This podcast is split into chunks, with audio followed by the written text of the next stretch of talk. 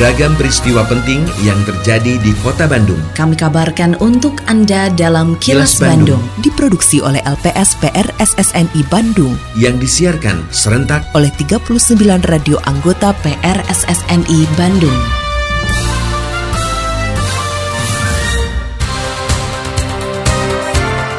Sejumlah informasi aktual kami hadirkan untuk Anda dan inilah informasi utamanya. Wali Kota benarkan Dirut Perumda Pasar Juara mengundurkan diri. Turunkan angka kematian RSHS bangun gedung pelayanan kesehatan ibu dan anak.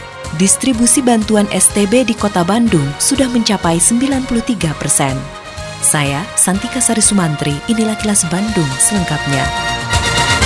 Wali Kota Bandung Yana Mulyana mengakui sudah menerima surat pengunduran diri Direktur Utama Perumda Pasar Juara yang dijabat oleh Heri Hermawan. Yana mengatakan Heri Hermawan mengajukan pengunduran diri karena yang bersangkutan merasa kinerjanya tidak maksimal. Menurutnya surat pengunduran diri di Rut Perumda Pasar Juara Bandung diterima pada 10 November, meski surat dibuat tertanggal 1 November lalu. Yana mengaku sudah mendisposisi surat tersebut agar segera dibahas secara internal untuk selanjutnya Dewan Pengawas akan merekomendasikan nama pengganti kepada pemerintah kota Bandung. Seperti dilaporkan reporter Evi Damayanti, Yana menilai Perumda Pasar Juara Kota Bandung memiliki potensi besar, apalagi jumlah pasar yang dikelola mencapai 37 pasar dan berada di lokasi strategis. Cuman saya itu udah terima surat pengunduran diri di RUT, tapi itu udah lama. Kalau suratnya pertanggal 1, tapi ngasih ke saya rasanya 10 hari lalu deh. Di situnya sih tidak bisa memberikan kinerja yang terbaik lah gitu kalau mungkin sedang berproses lah. Ya kan di internal dulu. Dewas nanti kan merekomendasi. Karena kan gini, mundurin diri itu bukan berarti tanggung jawabnya juga hilang. Harus diselesaikan dulu tanggung jawabnya. Kan dari 37 pasar gitu ya. Padahal saya lihat eh, harusnya sih potensi besar kan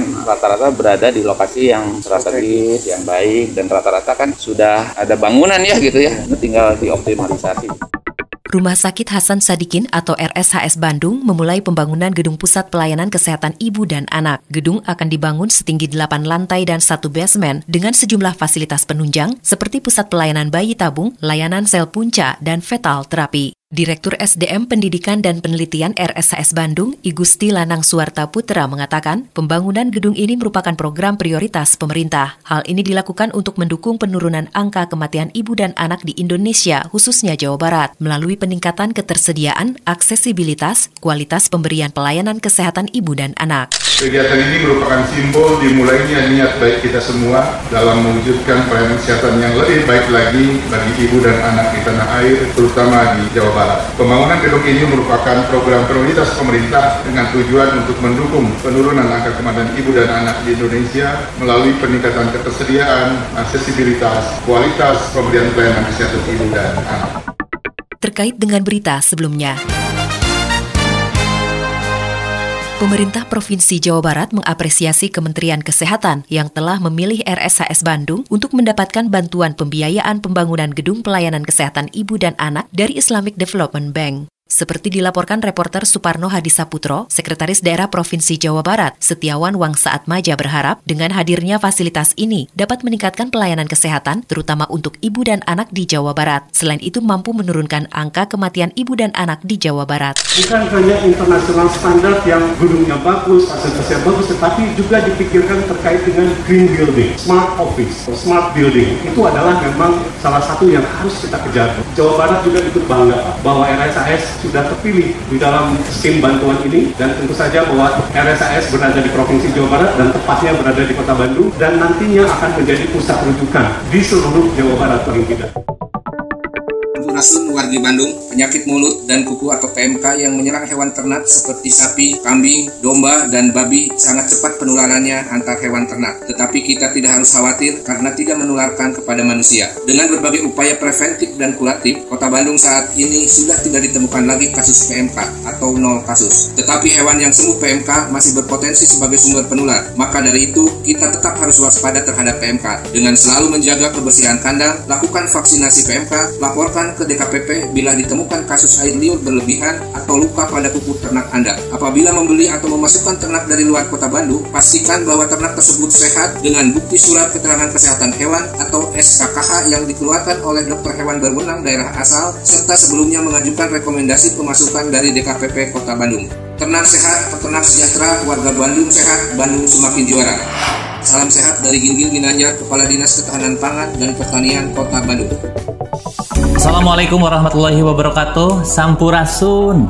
Dalam rangka meningkatkan promosi pariwisata, Disput Park Kota Bandung selalu menghadirkan informasi terkini dengan beberapa media yang digunakan untuk Instagram Live dilakukan setiap hari pada Instagram TIC.Bandung untuk siaran radio reguler setiap hari Jumat pukul 13 waktu Indonesia Barat untuk konten, foto, video, dan konten lainnya ada pada Instagram TIC.Bandung. Buat Anda yang ingin mencari informasi secara langsung, dapat langsung mengunjungi kantor turis Informasi Center di empat lokasi. Lokasi satu di kawasan Masjid Raya Bandung, Jalan Asia Afrika nomor 78, lokasi 2 di kantor reservasi kawisata Stasiun Kereta Api Bandung, lokasi 3 di Bandara Husein Sastra Negara, dan lokasi 4 di Salapak Microshop Jalan Insinyur Haji Juanda nomor 10A Bandung.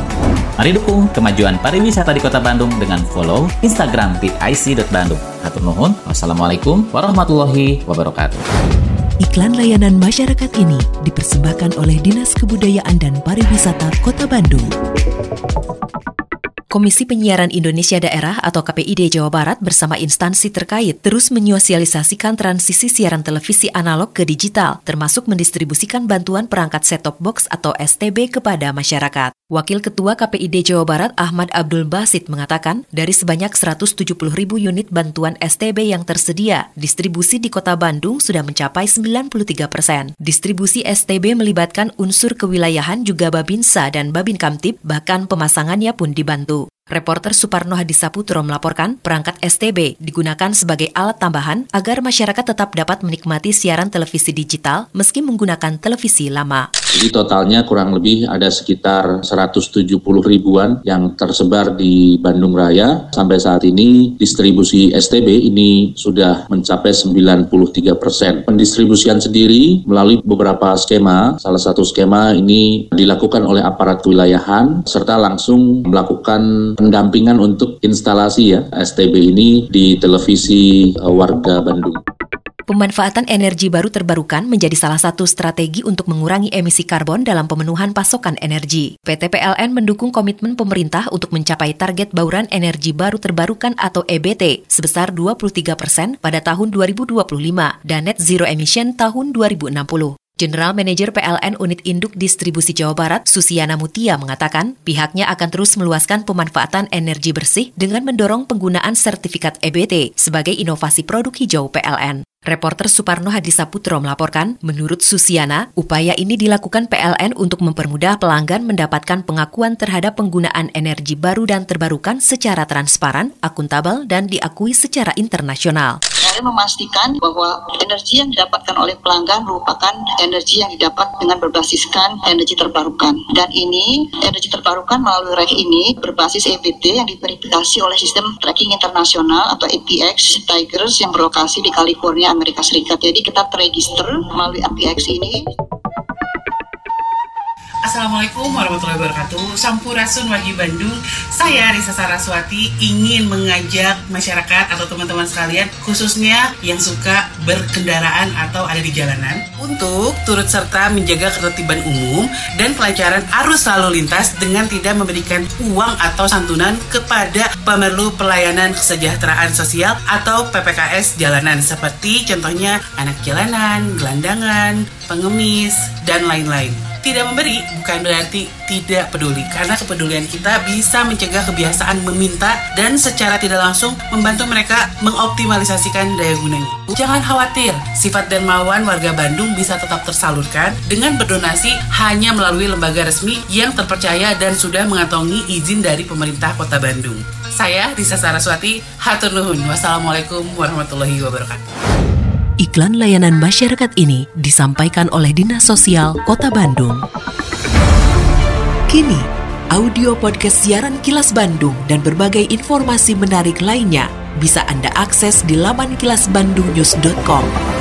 Tetap patuhi protokol kesehatan sebagai kebiasaan baru dalam berbagai aktivitas karena pandemi COVID-19 belum usai. Dapatkan dosis vaksin COVID-19 secara lengkap untuk meningkatkan antibodi dan efektivitas vaksin di dalam tubuh. Terima kasih Anda telah menyimak Kilas Bandung yang diproduksi oleh LPSPR SSNI Bandung.